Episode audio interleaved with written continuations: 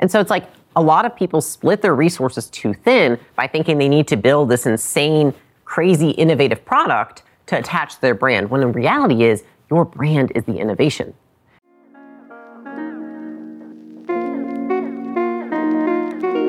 How do you create an unshakable business? I crossed $100 million in net worth by the age of 28. Now I'm growing acquisition.com into a billion dollar portfolio.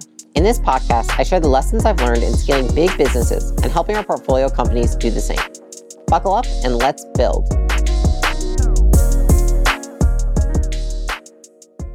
Today, what I want to cover are the top five mistakes that personal brands make when they're building a business. Personal brands are becoming more in demand than even building a business themselves. More people nowadays, if you go on Google search, are trying to figure out how to build a personal brand or how to become an influencer than they are trying to figure out how to build a business. But what is becoming more and more common is people that have personal brands, they have audiences, and they have influence are realizing that maybe they don't want to be an affiliate. Maybe they don't want to just shill other people's products. Maybe they actually want to build a business on the back end. And that's what I want to talk about today because I have had the luxury of being able to talk to hundreds of influencers or personal brands. And particularly in the last two weeks, I got to speak with two very prominent, dare I say famous, uh, personal brands and what I saw was the common mistakes that both of them were making in terms of how they were building their business on the back end to monetize their audience. If you don't know who I am, my name is Leila Hormozi. I'm CEO of Acquisition.com, which is a portfolio of businesses that does about 200 million per year in revenue. So, as a CEO and somebody who is, um, you know, building a business and also making content, I get a lot of people that come to me and ask me about content. Um, and actually, it wasn't something that I thought of a lot ahead of you know, when I started making it, it wasn't something I thought of strategically until so many people started asking questions. In fact, sometimes more questions people ask about content than business. And what I realized is that I've approached content in a way that is very much like scalable because I have built businesses and I've taken those principles and applied them to content. And so I think that's why I have a unique perspective on the mistakes that people make when building a personal brand with a business behind it. Needless to say, most of the people that I've spoken with in the last month, in terms of like their personal brands trying to build a business on the back, are stagnant and they can't figure out why they can't scale. And it's clear to me. So, what I want to do is I'm going to break down the top five reasons that I have seen across the board that are most common for why these personal brands can't scale their business. So, I want to explain something really quickly, which is I did not build a personal brand in order to make the money I made. I actually built Gym Launch for six years and then sold it. And then after that, started making content. Why? I don't know. Probably because I was insanely insecure and didn't feel like I had anything good to say. I also think that building an audience and making content is a completely different skill than building a business. Now, what I've seen is that it's actually more popular nowadays for people to build a brand and then try and build a business on the back of it. However, where I think people get caught is that they believe that because they have such high skill set in terms of building a brand or building, you know, building themselves into an influencer, that that's going to transfer over to building a business. And here's what I have realized is that I really know how to build businesses. Does that mean that I know how to build a brand? No, it is a completely different skill set. I have had to learn from all different kinds of mentors, all different kinds of people in the space. Same goes for something like real estate. A lot of people ask me for real estate advice. Guess what? As good as I am at business, I am that bad at real estate. I'm awful at real estate. And so, what does that mean? It means that just because you're good and you have competency in one area of your life does not mean it's going to transfer over to the other. And so, what I've seen, I've noticed the pattern is that a lot of people that have built audiences and have a lot of influence have believed that because they built that audience, they can also easily build a business on the back end, right? And that their skills must transfer. And so, because of that, they actually end up pigeonholing themselves, and most of them work themselves into a very, very high paying job. And a lot of this stems from the fact that what happens, and this is really typical when you gain success, and listen, I am guilty of this myself. I just got to learn it years ago, so I'm sharing it now, which is we tend to think that the amount of effort it took us the first time to get the first big win, it won't take us that amount of effort to get the second win. And so we actually end up putting less effort in, when in reality, it's the opposite. It's going to take you just as much effort to get the big second win as it will to get the first. I can tell you that if I put the less energy into acquisition.com than I did to Launch, thinking to myself, oh, well, I've already had this success. It should be easier this time. I would not be successful. And so if you want extraordinary outcomes, like maybe you've gotten in a personal brand or in terms of how much influence you've gained, then you have to put in extraordinary effort, right? The same goes for business. If you want to play the game of business, you have to put in extraordinary effort to get extraordinary outcomes. And the same goes the opposite way, which is I can't expect that just because I know how to build a business, I know how to build an audience or I know how to make content. In fact, you guys probably see it. There's a lot of people out there who I know are insanely successful and they are some of the brightest people on earth and they have tiny, tiny little followings. Why? Because there's not a transfer of skill set, right? Like just because they know how to run a business doesn't mean they know how to make content. Needless to say, because of this and other various reasons, which is, you know, when people are building a brand, they're busy building a brand. They're not thinking about building a business. It's kind of the afterthought. What I've noticed is that a lot of people become stagnant in their business that is attached to their personal brand because of these five reasons that I want to outline. The first mistake that I have seen across, I think, nearly every damn personal brand that I have met with, or every influencer I've met with, is that they try to be both the talent and the CEO. Let me tell you, it is a job in its own to build a brand new company. To be able to do that, plus continue to do all what you've been doing to build your personal brand or become an influencer, it's almost impossible. And so what I've seen is that a lot of people have, you know, called myself or Alex and they've been like, dude, like, I can't do it anymore. Like, I'm at the point of breaking. And it's because they're trying to do both. They think, okay, well, I've figured out the content machine. Now I've got to go build the business. Well, now they have to keep the content machine running to then go and put their energy into building a business that they've never done before. And so what tends to happen is that one, the content starts to slow down because inevitably they've put their attention into the business. And so you only have so much attention, it's finite. And so now that they put more attention into the business, the content starts to slow down, and they start to get more stressed because they're like, holy shit, the content's going down, which is the whole thing feeding this business, but I'm trying to build this business. And so they tend to feel very split. And so I think the first thing to realize is are you the talent or are you the CEO? And the two do not have to be the same. Now, I'm recording content. I record content right now. I haven't recorded content in a month. It's not my full time job. It's something I do. It's a Saturday right now. My team is here on Saturday at 11 a.m. We're going to do this for five hours and call it a day. This is not something I do every day. In fact, I don't think about it every day. I don't even think about it every week. So, what you have to understand is that, like, my attention is full time on CEO. Does that mean that I'm going to be the best content creator ever? Absolutely not. It's probably going to be way worse than it could be. And that is hard to accept at times, but it is what it is. The same goes in the opposite direction, which is if you are full time focused on building this content machine, and that is what you're absolutely best in the world at, then are you going to have the right amount of attention to build a business? No, right? It's like two, trying to raise two babies at once. It's very difficult. And so, the biggest thing that you can do for yourself as a favor is if you have a prominent personal brand and you have millions and millions of eyeballs and hundreds of millions of impressions you're getting, hire somebody else to build the business. You know, partner with somebody. Bring somebody on who has the experience building the business like you want to build.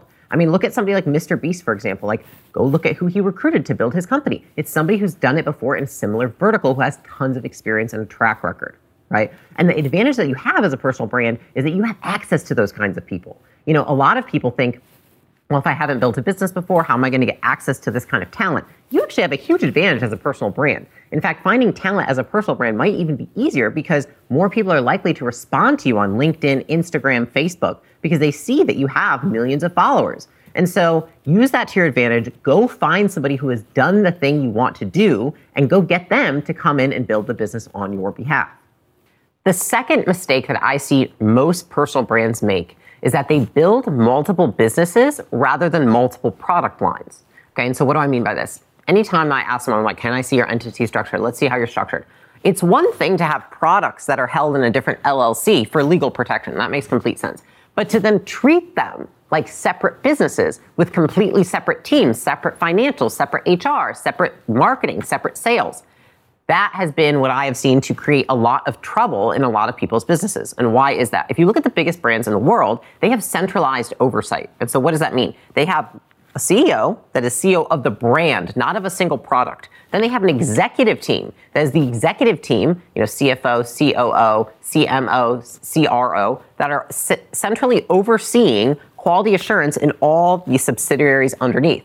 When I say subsidiary, I mean product line. And so if you're selling say you've got you have a brand and you're going to sell multiple different products that are things that you use and you believe in then what you want to have is you want to have the CEO, the executive team that's centralized, and then you want to treat these like product lines where you have an operator in each product line that is being quality checked by the executive team of the brand.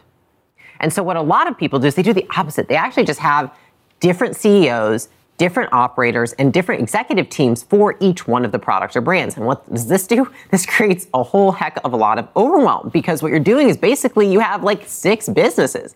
And what I can tell you is that most of the people I've talked to have anywhere between four and 10 products that are actually separate businesses that they're trying to flow into their personal brands. And again, remember, these are people with millions and millions of followers, tens of millions of followers that I've talked to that have had these issues. And the issue that they've all expressed is like, I don't know how to keep track and make sure all the right things are happening in each one of these brands. And it's because they're not treating it as one brand, they're treating it as multiple businesses. The second thing that goes wrong here is potency. So if your brand is what fuels all of these product lines, then what is the most important thing to protect? Your brand. If you look at some of the biggest brands in the world, they have insane legal protection departments. What do I mean by that? It means like if someone else speaks the brand, if someone else tries to use the brand, if someone else tries to advertise the brand, like without all of the qualifications that they require, without using the language they require, then they will go after them immediately. And so you should think of your brand in that manner, which is are they marketing it in a way that is congruent with the values of the brand? Are they selling it in a way that is congruent with the values of the brand? Are they servicing it in a way that is congruent with the values of the brand? If you don't have centralized control or like a centralized C suite over those brands, I can guarantee you that is not happening, right? They're selling in a different way. And I've seen it so many times. It's like, you know, I've seen brands that are high trust, high loyalty. And then when you get on the phone, they're just like hard closing you, trying to sell you some, like, honestly, some bullshit. And the reason is, is not because that person thinks that that's how you should sell. It's because that person doesn't even know that they're selling that way. It's the same for customer service. I've got, bought products from some brands that are high trust, high loyalty, very reputable brands. When you get on the phone with their customer service, they couldn't be more rude. Why is that? I assume it's because of this, because they really just have no oversight over what's happening. And so then what happens over time? Let's play this on a long enough time horizon. On a long enough time horizon, bad word of mouth tends to compound. So it's like, oh yeah, their customer service sucks. Oh yeah, they try to hard close you. Oh yeah, they're also, you know, an affiliate of this other thing. It's like you don't even know what's going on anymore. Your brand has so many people touching it and so many people with their hands on it that it starts to get diluted over time. You start to lose your brand and your brand actually starts to go in the opposite direction. It's not because of anything you're doing, it's because of services and the products and what everyone's doing surrounding those. And so then over time, bad word of mouth starts to build and you start to lose customers, you start to lose traction, you start to lose attention. Why is that? Because the way that you are selling, marketing, and servicing your brand is not congruent with the content you're putting out there. It's not congruent with your messaging. And so that's the most important piece is like there's your messaging and then there's all the delivery behind it. And those all have to be very congruent with the values of the brand. And that leads me to the third piece, which is slinging shit. okay, I don't know what other way to say this, but how many people have you seen out there that have amazing brands and they're like pushing the weirdest products, right? Products that they don't talk about, that they don't show that they use, that you don't even know that they like. And it just sounds like maybe it's on their podcast, maybe it's on their channel. They're just advertising something because that you're making money, right?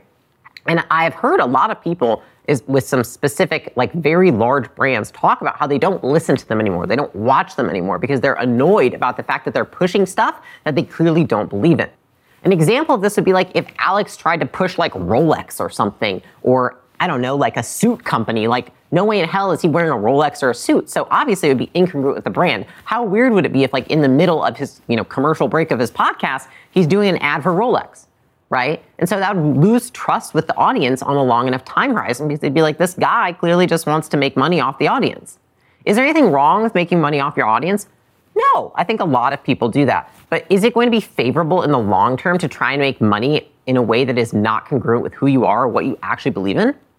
Probably going to end up losing trust long term and losing money long term. Short term money versus long term money. In the short term, you might make some money on those freaking ads. But in the long term, you're probably going to lose money because you're going to lose customers, you're going to lose eyeballs, you're going to lose trust. So, a good example of this is uh, actually Mr. Beast. So we had a conversation, Alex and I, where we were like, wow, it'd be amazing if he pushed something like an energy drink, right? Like I feel like beast energy, beast mode, something like that. And when we talked to him about it, we were like, man, we still feel like that would be such a good product for you. Like I know you've got chocolate, but like this would be such a good product. It's like mass market. And he said something that was really important, which he was like, I don't believe in that. I don't believe in giving kids caffeine. I don't want to push things that aren't good for them. He's like, you know, my chocolate only has a few ingredients, and that's why I'm proud of putting it out there. And that in that split second was such an important moment because it showed that he would never represent something that he didn't actually believe in, right? And so a lot of people don't have that discipline. They just look at the product with the biggest margins that, you know, some fancy company came out and said like, uh, you know, please push my product, become an affiliate, become an influencer, and then they pick that. And it just sets you up for failure in the long term. The fourth mistake that I see brands, personal brands and influencers make is misidentifying where success in the business is going to come from. And so, a lot of the time, what I see is that somebody thinks that they need to develop a completely new product that is like brand new innovation in order to be successful in business. And what you have to realize is that your competitive moat is your brand. It is not the product that you're selling. Your brand is what differentiates your product, not the product itself. And so there's no need to add extra complexity. Business and building a brand are complex enough on their own. Trying to also build a product that is, you know, a leader in innovation is going to throw so much into the mix. And what I've seen more often than not is that that fails right? And so think about it like this, right? Like Kylie Jenner, for example. Is there anything actually different about her makeup? I have bought it, so I can tell you, like, not really. Like, and I don't even buy her makeup. I bought it once and I was like, you know, it's fine, but it's no different than a lot of other makeups. The difference is her brand representing the makeup. Another example would be like the Rock tequila. Like, love the Rock, love the tequila, but like, is there anything really that different between his tequila and a different tequila? Like, not really. It's just him representing the brand. Like, that is what the competitive advantage is. And so it's like, if The Rock went out and was like, I'm going to build this like crazy innovative, like you could, but like you're also sacrificing all the time and resources putting into like innovation that you could be putting into your brand and getting higher returns if you put them into the brand than to the innovation. Because the reason that people buy from a brand because they relate to the brand, they trust the brand, they like the brand, right? And so it's like whatever that person has to sell or associate with, those people want. And so it's like a lot of people split their resources too thin by thinking they need to build this insane, crazy, innovative product to attach to their brand, when the reality is your brand is the innovation. And so that is the advantage that you have, is that you can actually have a very simple product and use your brand to promote it and probably and the, the thing about that is you're probably actually going to sell more than if you did create some crazy innovative product. Because if you don't know this, uh, innovative products, new products to the marketplace, are actually harder to sell and require more explanation because people don't know what they are. They don't know how to use them. They have no way to contextualize them because there's nothing to compare them to in the marketplace. So it's like you might as well make life easier and just put that energy into your brand rather than trying to put it on the innovation. So then rather than creating a new product out of thin air or an innovative product or the next Tesla, just try to find a product that aligns with your brand and make it yours. The fifth and last mistake that I see most personal brands and influencers make is outsourcing the core machine. Okay, so what is the core machine when it comes to a personal brand or a content creator influencer? It's the content team. And so I can't tell you how many times I've gotten on the phone with a personal brand or somebody who's an influencer and they're talking about how difficult it is in terms of their content. And the reason for this is because what they don't understand is that if you're looking at your personal brand like you would look at a business, every business has strategic hires, right? And a strategic hire is a hire that you're willing to invest more in, and that's best to have closest to the core of the business, meaning like have it in house, not out house, because it is aligned with the strategy of the business as a whole. So, an example for this would be in manufacturing. Having the supply chain manager, somebody who you probably pay more for this role, you probably get them immediately, and they're probably in house, like that is a very important role. The same would go for like, you know, a PE firm or a VC firm, like they're going to have to spend more money on a CFO than say a education business, right? Because in an education business, you say you have uh, high profit margins. There's not a ton of complexity. There's not a lot of complication around the financials. You don't really need to invest a ton in a CFO. It's not really a strategic hire, right? Versus like an investing firm, it's all about understanding your returns, calculating the returns, forecasting, and therefore a CFO is a role that you want to strategically invest in. So if you think about your personal brand like a business, then it would make sense that you would invest in your content team in that way. And so a lot of what I see in terms of like pain of people that have a personal brand is that they don't have full control, full artistic control, full, creative control over what's going out there. And because of that, the same thing happens like if you're not putting controls in with the products you're selling as you do with your content team. Is that oftentimes the vendors that you have have different objectives than you. Your objectives might be eyeballs and brand. Their objectives might just be eyeballs. And a lot of vendors work this way where they just want to get you the most amount of views and the most amount of eyeballs, and they're not thinking about your brand on your behalf. And here's the thing if you want to scale your brand, you need people on your team who can think about your brand on your behalf. You can't be the only one. Are you the most important? Absolutely. You're the, you know, you are the ultimate source of what the brand is. However, you need people below you that are also on board with protecting that brand. They're not just obsessed with getting the views and getting the clicks and like clickbaity things, which a lot of vendors are.